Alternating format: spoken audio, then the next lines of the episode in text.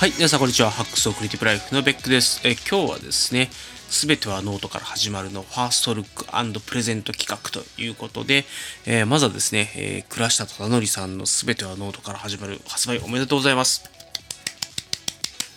ということで、えっ、ー、と、実はご献本いただきましてですね、あの、皆様よりちょっと一足早く読み始めたんですけれども、まだですね、実は全て読み終わっていませんので、ファーストルックということで、ちょっと逃げた感じのタイトルになってるんですけれども、あのー、まあ、1回は全体的にどんなことが書いてるかっていうのは、ざっとは見てみましたと。で、読んだというよりは眺めたっていう感じですかね。で、えっ、ー、と、まあ、この本の構成ってこういうことが書かれてて、ああ、こういうことが言いたいんだな、みたいなのはなんとなくは分かってきたんだけど、精読できてるのがまだ前半のちょっと100ページぐらいしかできてないので、もうそこでもですね、アホみたいに付箋貼ってるんですよね。で、まあ、ちょっとまずこの本、気楽に読み始めたんですけども、どうにもですね、読み進めるのに時間がかかるぞと。あの、このペースでいくともう1週間ぐらい精読に時間かかるので、えー、これのままいくとですね、紹介できるのがだいぶ先になりそうだなっていうのがあったんで、まあ、それよりはもうちょっと読みながらですね、思ったことを、まあ、細かく出していくと。いうことをやってみようかなということで、えまずはファーストルックですね。あのもう本当に家電とちょっとした感想みたいな感じです。で、しかもまだ全部読めてない、ちゃんと読めてない中での感想文ですね。えっと、まあ、ちょっとね、えー、まずこのまあ、どうにも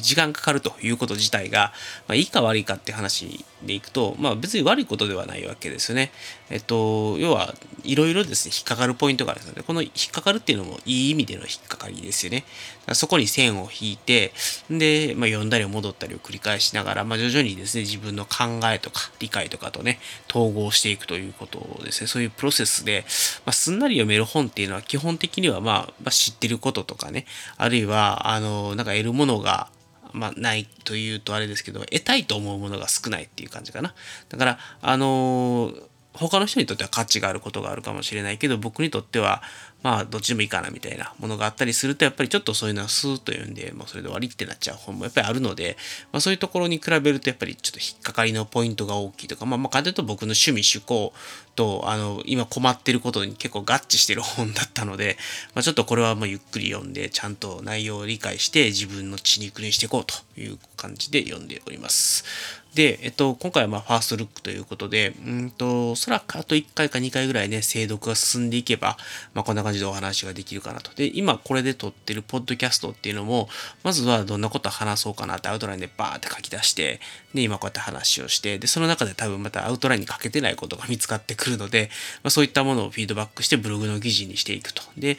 まあ3回ぐらい、まあなんかそういうものができればいいかなと思ってます。で、まあ最終的には書評の形になるんじゃないかなと思うんですけれども、あの、おそらくです。おそらくですが、書評の形を借りた僕の最強のノート術っていうのを最後の1記事は書くんじゃないかなという気がします。で、まあ、この本の目的がね、まあ、そういうところにあるんではなかろうかと、まあ、そういう一文もあったので、えっと、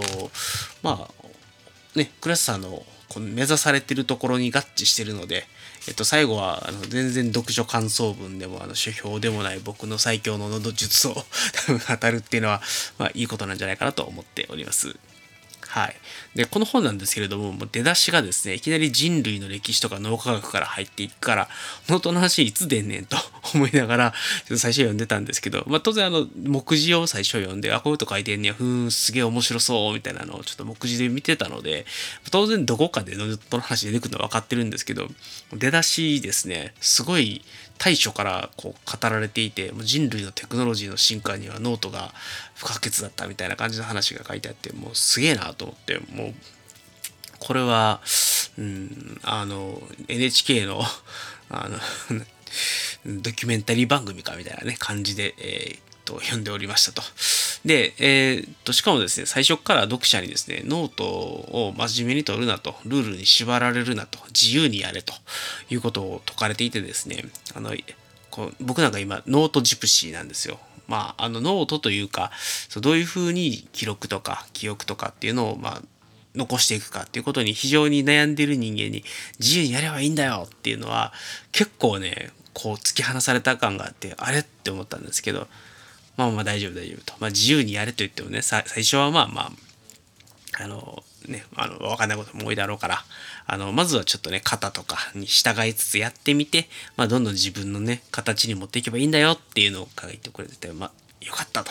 なので、まあ、この本にもですね、一応49の技法というのがあって、まあ、これあの技法と言いながらもあのいわゆるテクニック的なものから考え方からとかあとはノートそのものではないちょっと生活の在り方みたいなところも含めて49のテクニックで書かれているので、まあ、そういうものの中で、えっと、自分がですね、まあ、こういうことをやってみようみたいなのを見つけていって、まあ、実践していってでえー、っとまあ最終的には僕の最強のノート術を作り上げていくと。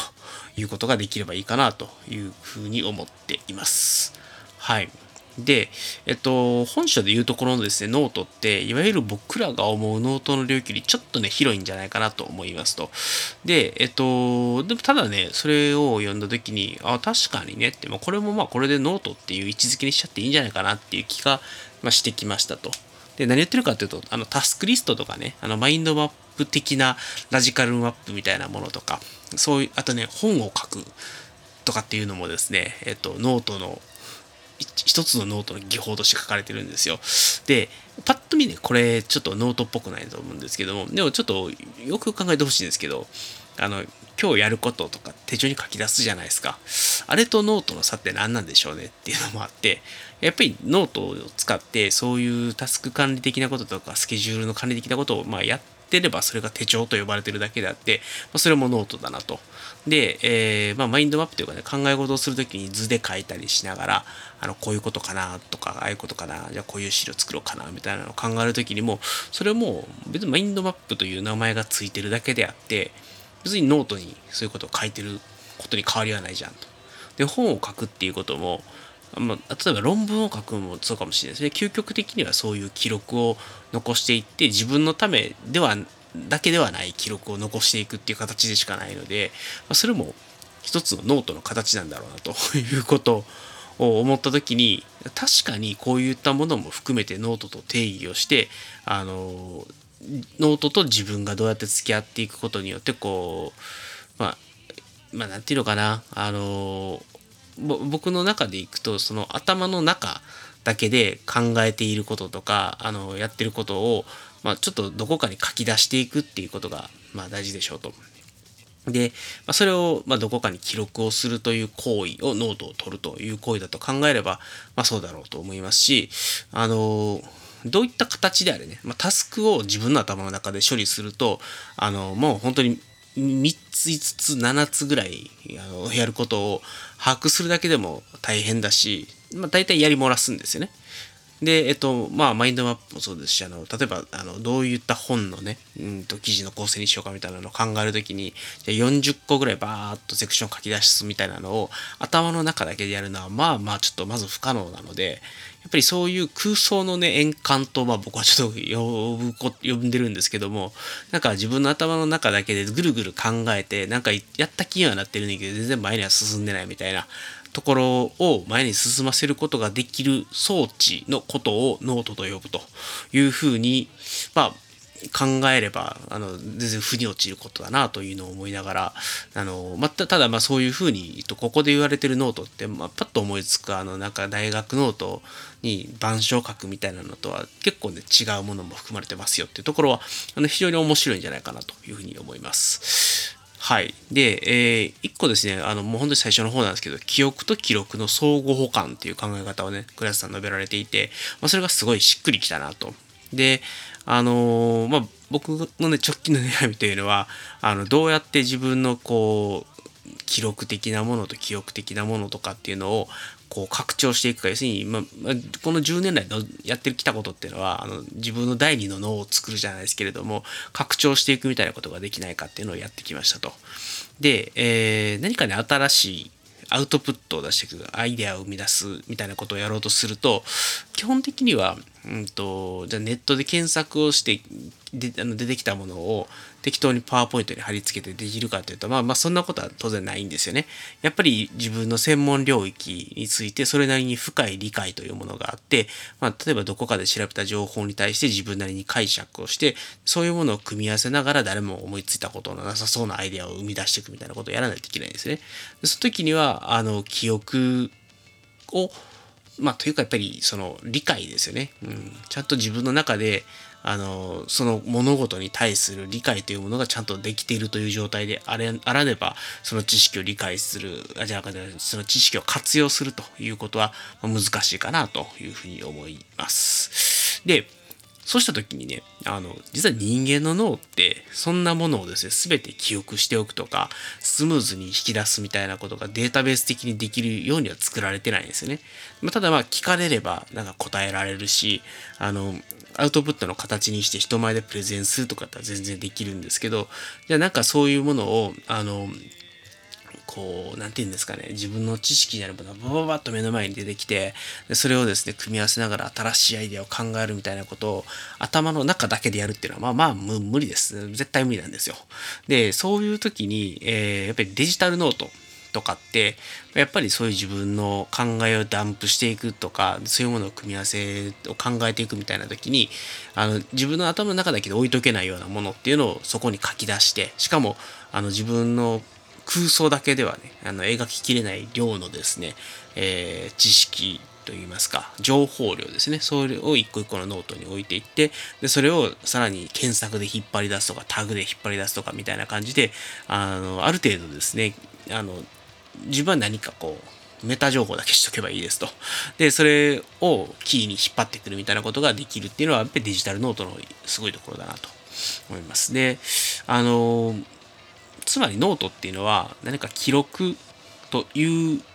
まあ、何かを記録するという単純なものだけではなくてやっぱり自分の記憶とか理解とかの、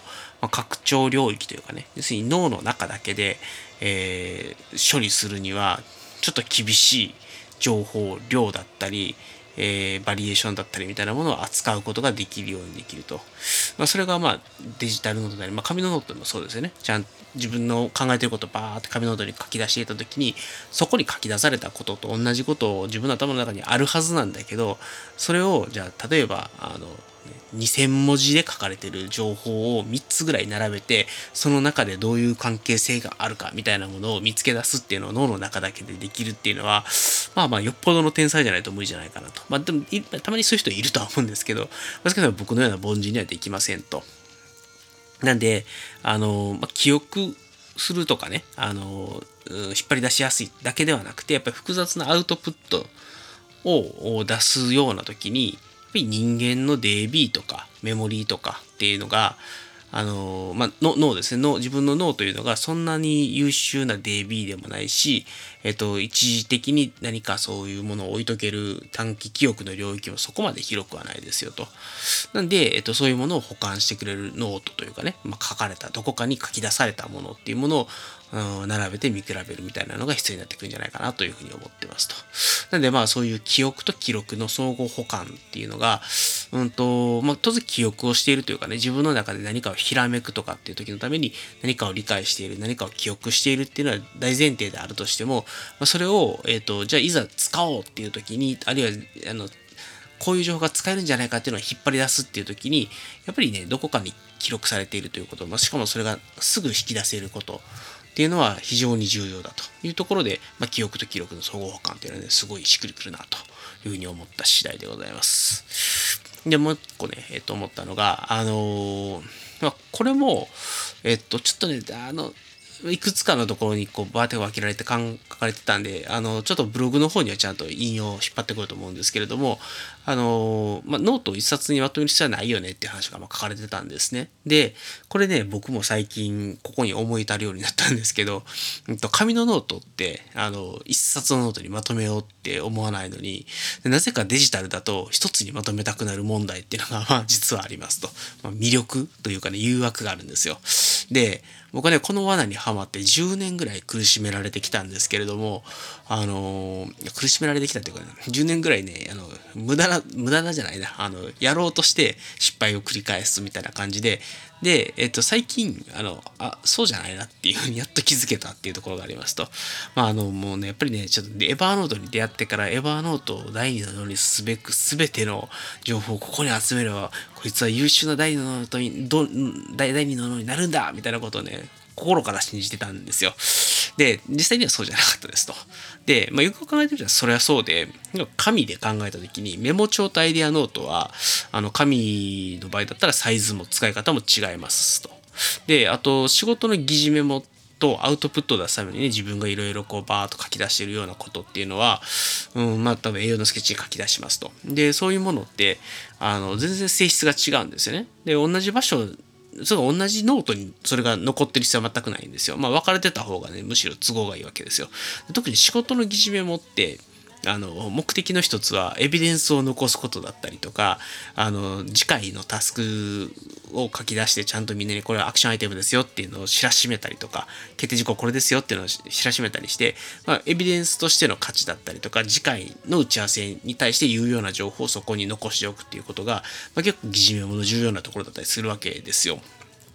で、えっと、そうすると、まず、こいつを改変するっていうのは非常に危険なんですね。だから疑似メモを一回取ったらあのみんなに共有をするっていうこととで共有されたものについては改変をしてはいけないっていう暗黙のルールがあるんですね。そうしたらエビデンスとしての価値がゼロになりますしね。はい。で、僕がまた1週間後に続かおうって思った時にそのメモに書かれてる内容を誰かが勝手に書き換えてたらやばいじゃないですか。もう全然記憶を正しくリロードできないので、うん、それは、あの、防ぐべきでしょうと。なんで自由極めに書き換えられないようにすべきでしょうというところが一つありますと。で、逆に何か自分がアウトプットしたい時っていうのは、あの、こういうものを作ろうかなって書いてる栄養のスケッチって別に次の日とかその次の日にそれに何かを書き加えたりしてもいいし、それとそれを、あの、なんていうのかな、比較しながら新しい全然違うスケッチを書いてもいいわけですよね。だからそういうふうに何度も読み返したり書き出したり書き直したりとかね、うん、あるいはそこからまた新しいものを作ったりっていうことをやるのが、まあ、その知識を書き出す系というか、まあ、考え事をする系のノートの特徴かなと。そういうものはね、分かれてていいわけですよね。でも Evernote に全部集めたいみたいなのがあったんですよ。で、うん。で、まあ、そのいうところに、えっと、今回この本でいいなと思ったその分け方。それが進めるために書くノート、考えるために書くノート、伝えるために書くノートみたいな、ノートのね、適用領域というか、まあ、うん、なんだろうな、多分ちょっと適用領域と違う気がするんですけど、あの、どういうふうにそのノートとこうお付き合いをしていくかみたいな ジャンルがあるんですね。で、それによってやっぱり最適なツール、そのそのそれぞれのノートの中での最適なツールって変わってくると思うんですけど、まあ、でも少なくともこのレベルで最適なツールとか要件って変わってくるよなと思って。で、まあ僕の話だけちょっと簡単にしておくと、僕の場合だと最近は Evernote のキャプチャーツール、メモツールであると。で、残すことに価値のある情報の保管庫として使う。つまり、まあ、後からこう、見るっていう目的のためには使うんだけど、そこにあるノートをわざわざね、あの書き加えたりとか、なんか育てたりみたいなことをやる場所としての Evernote はもう役割を終わらせましたと。で、逆に、そういう自分の知識を、うんと、ネットワーク的に管理をしていくために Obsidian を使ってやって、自分が知っていることとかね、あの、誰かに何かを伝えたいなと思っているようなことっていうのを、まあ、あの、ある程度、こうアトミックな形でのあの知識としてノートを作っておいて、そいつらをつなげていくっていう作業っていうのをやると。で、えっと、これもね、倉下さんのこの本の中で、えっと、出てきた考え方というかね、言葉で思索をするっていうまあ、正しくは、あの、フランスの哲学者モンテスキューが生涯にわたって自分の思索をノートブックに綴っていたそうですと。で、本を読んだ考察をまとめる読書ノートとは別に、歴史、地理、自然、文学、芸術、時事など、広範囲の関心事について自分の考えを書き留めていたそのノートは、彼の思想の屋台骨として機能したことでしょうっていう、この文章を見た時に、これやって思ったんですよね。で、そう、僕がずっと悩んでたのは、この思索をするための場所っていうのは、 Evernote じゃないなっていうのをちょっと思ってたところがあったんででしかもそれはまた何かアウトプットを出すためのこうアイデア出しだったりとかそのアイデアを整理するみたいなのとまたちょっと違うんですよ。自分の考えだったりとか自分の知識だったりっていうものをこうどんどん書き出していく場所。でそれを育てていく場所っていうのは、まあ、それがアイデアになることはあったとしてもあのやっぱりその何かねこうそういったアウトプットから少し切り離されたようなものであってほしいなっていうのがちょっと自分の中であったんでこのね、うん、このモンテスキューの話はねすごい嬉しかったですね。そう俺がやりたかったのはこういうことだっていうねいうのがあったんでちょっとどこかでこのモンテスキューがほんまにどうやってたかみたいなのをちょっといつか調べてみたいなと思いますけれども。はい。で、まあ僕自身の、使い方、そのオブシディアンっていうのがこのモンテスキューでいうところに試作をする場所だと。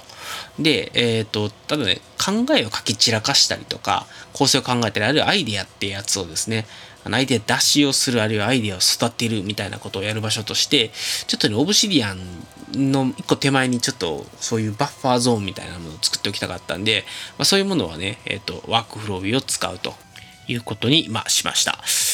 で、えっと、まあ、ちょっとそういったいろんなことをね、考えながら書きながらやってきて、で一個もちょっとね、えっと、あまあ、ここはちゃんと注意しないとなと思ってるのが、例えば GTD とか Evergreen ノートとか Zettelkasten とかいろんな最近ノートのですね、考え方に触れることが増えてきて、で、えっと、なんかそれのルールにちゃんと乗っ取らないといけないな、原典と教義に従わねばならんみたいなのがね、やっぱりちょっと思うところがあったんですけど、いやでもまあ、あの、やっぱこの本でやっぱりそういうのは、あの、もう、まあ、最初それに従ってね、肩にはまってみるのはいいけれども、それに従わなければいけないものではないという発想は持ちましょうみたいなところがあって、まあまあそうやなというところはちょっとね、よくよく注意していきたいなみたいなのがあったので、まあ非常に、あの、今自分がね、考えてることとか悩んでることとか、あるいはちょっと陥りそうな罠とかっていうところに先回りしてそれをですね、教えてくれるっていう意味で、非常にですね、僕の今に合ってる本だったなというふうに思います。で、えっと、そう。で、この本もそうですし、こういったですね、えっ、と、まあ、ノート術的なものというか、こんな本で、ちょっとノート術というにはちょっといろんな、こう、広、広がりがあるので、ただのノート術本ではまたちょっとない気がしてるんですけれども、そういったノートをどうやって取っていくかっていう、だから、あの、ノートなんてもう、そう、なんか思いつくままに取ればいいんだよとか、重要なことだけ書けばいいんだよみたいな、あの、感じで考えるのも全然いいと思いますし、まあ、そのいろんな人のノート術を参考にして、俺の考える最強のノート術を作りたいって思う人はそれでもいいと思いますし、あのまあ、とにかくこういう本を読んで、えっ、ー、と、そうやって考え方とかいろんなやり方みたいなものに触れるということによって、まあ、今までなかった概念を獲得して、そのノートに対して向き合うことができるようになるので、まあ、ある意味で解像度が上がるという言い方がいいのかなと。まあ、ちょっと解像度上がるとちょっとピンとこないと思うんですけど、例えばなんですけど、あの、三国志というものがあるわけじゃないですか。三国志と呼ばれるものって中国の歴史の三国志で終わっちゃう人もいればその中には義合職がいて曹操と孫権と劉備がいて、えー、劉備のところには関羽と張飛がいてみたいなとかで最初劉備はバンバン負けまくって流れ流れって最終的にはあの曹操にやられかけるところで石壁の戦いで孫作と一緒に、えー、まあ孫作とかまあ周遊ですけど孫作のこの周遊と一緒に石壁の戦いで勝つみたいなんでそれによって慶州と益州を得て最終的には蜀という国を起こしみたいな話ってやっぱりあのやっぱりそういう知識があればどんどん解像度が深まっていくんですよね。で、えっと、例えば将軍の名前が出てきた時に、あ、それって、あ、食の将軍だよね、みたいな話ができるっていうのは、やっぱりそういうある程度知識のこうツリーみたいなものができて、体系化ができていて、それによっていろんなカテゴライズもできるようになって、で、何か新しい情報に触れた時にも、あの、いきなりね、あの、じゃあ、馬食って言われて、え、馬食みたいな感じに普通の人になるわけですよ。でも、ああ、馬食ね、うん、あの、諸葛亮が一番愛した才能豊かな若者だよね、みたいな。でも、あの、命令に背いて、あの、勝手な行動しちゃったんで最終的には泣いて馬食を切るっていう孤児生語になったあの馬食だよねみたいな話もあの普通の人だったら全然あの多分もうそんなことなんやねん馬食って多分なって叱るべきなんですよでも三国志を知ってるとかそういう孤児生語みたいなのが好きだったりとかするとあ馬食ってあの馬食だよねみたいな感じでこうスッと覚えられる わけですよね。まあなんでこの本を読むことによってノートを取るというかね、まあ、記録をするということ、あるいは自分の人生において、その記録と記憶の総合保管を行っていく術のこの本だけでは多分やっぱり取れないところあの学びきれないところがいっぱいあると思うんですけれどもこの本によってそういった体系を知り、え少なくとも自分の中でどういったものをやっていこうかっていう考えるためのなんか材料にねあの名前をつけて与えてくれると。でそういう意味でこの本をね、精読すると結構ね、ノートに対していろんな見方とか考え方っていうのが身について、で、これから自分のもの、そのノート術っていうのを組み上げていくための、まあ、非常に良い材料が得られるんじゃないかなというふうに思ったという次第でございます。でこれね、まだ全然ちゃんと精読しきれてないので、これから精読をしていって、えっと、もうちょっと今日はね、語りきれなかったところを、あのー語りきって書評的な感じでまとめたいなっていうのと、最終的には俺の最強のノート術のね、話ができればなというふうに考えております。ということで今日はあの全てはノートから始まるのファーストルックということで、まあ、ざっと読んだ感じと、えっと、前半100ページぐらいのね、精読をした中での感想みたいなものを述べさせてもらいました。で、えっと、今日はですね、この全てはノートから始まる、まあ、一冊だけですけれども、プレゼントしたいなと思っております。この聞いてくださってる方にね。あの、えっと、実は自分でもう予約をしていて、で、で倉下さんがその予約した後にですね、あの、献本しますって言ってくださったんで、あの予約をキャンセルするのもなんやなと。やっぱ応援する意味ではね、やっぱり一冊でも遅れてほしいと思うので、予約をしまし、してましたと。で、だからこの、まあ、いっぱい読んで汚していくようなね、本は、このクレさんからもらった憲法の方にして、で、えっ、ー、と、もう一冊買った方っていうのを、保存版にしようかなって最初思ったんですよ。いやでも、せっかくやったら、まあ、一人でも多くの人にね、この本が、あやっぱり伝わればいいなという思いもあったので、えっと、プレゼントにすることにしました。で、えっと、なので、えっと、このラジオを聴いてくださってる方というか、まあ、えっと、ブログにも書くので、まあ、ブログ読んでくださって、ラジオ聞いてくださってる方はですね、えー、ハッシュタグ、ハックスアンダーバーレディオの方に、あの、何らか投稿をいただければっていうのと、このすべてはノートから始まる欲しいですと、一言添えてですね、えっ、ー、と、まあ、感想とか、要望とか書いていただくとか、あるいは、あのな例えば、そうですね、ちょっと一個お題を決めておくとしたら、多分この先、えー、僕もですね、いろんなノート術についての話っていうのをいろいろ、まあ、このラジオの方でもあと2回ぐらいは語っていこうかなと思っているので、ま皆さんのね、えノート術について教えていただくようなえ投稿いただければですね、この番組で取り上げていきたいなと。そういうのもあっても面白いかなと思うので、ぜひですね。で、それから、あの、もし、えっと、この本すでに予約してますと、買ってますと、まあ、いう方は、あの、まあ、ステッカーをですね、実はこの番組で作っておりまして、最初の方は、あの、ご投稿いただいた方に、せっかくプレゼントしますって告知してたんですけど、最近全然やってなくて、で、多分皆さん存在もすでに忘れてるというか、あの、そもそも最近その話一切しなかったんで、そんな知らんかったっていう人多いと思うんですね。なんで、えっと、ハックスアンダーバーレディオの方にご投稿いただいて、で、倉下さんの本が欲しい人は、倉下さんの本が欲しいですと明記してください。で、えー、そうじゃない人でご投稿いただいている方には、あの、まあ、ちょっとどうしてもシール送送らせてもらう関係上、住所だけ教えてくださいっていう話が出てくるんですけど、住所を教えていただける方に限りですね、あのシールを送らせていただきたいなと思っておりますので、よろしくお願いします。で、えっと、改めてですけども、あの、ハックスアンダーバーレイディオの方にですね、えー、ご意見ご感想、あの、まあ、ネタ的には何でもいいですと。で、特にあの送るネタないよっていう人はあのノート術だったりとか手帳術だったりとかあの今回のですね全てはノートから始まるにちょっと関連しそうなことなんかを投稿していただけるといいかなと。で、倉下さんの本が欲しい方は、ぜひですね、全てはノートから始まるプレゼントを希望ですって送ってもらえれば、あの、ちょっと抽選にはなっちゃうんですけれども、1名の方に、えー、こちらの本をプレゼントしたいと思います。で、えっ、ー、と、もうすでに本持ってるよっていう方はですね、あの、特にあの、プレゼント希望ですと書いていただかなかった方にはですね、あの、シール、あの、もし、もらっていただけるんだったら送らせていただきたいんですけど、みたいな感じで個別に連絡をしていきますので、えー、ぜひですね、えー、そういうメッセージが来た時には、あの、優しくですね、あの、あシールじゃ送ってくださいっていう感じの反応してもらえると幸いでございます。はい。ということで、今日はですね、す、え、すべてはノートから始まるのファーストルックということで、まあ、倉下さんのね、出された新刊のですね、感想とともにですね、プレゼント企画の周知をさせていただきました。ぜひぜひ、ハックスアンダーバーレディオの方に皆様からのですね、多くのご投稿と、そして、クラスさんの全てはノートから始まる、欲しいよっていうね、コメントがいっぱい来ることを願っております。はい。じゃあ今日はこの辺で終わりたいと思います。それでは皆様、最後まで聞いていただきましてありがとうございました。さようなら。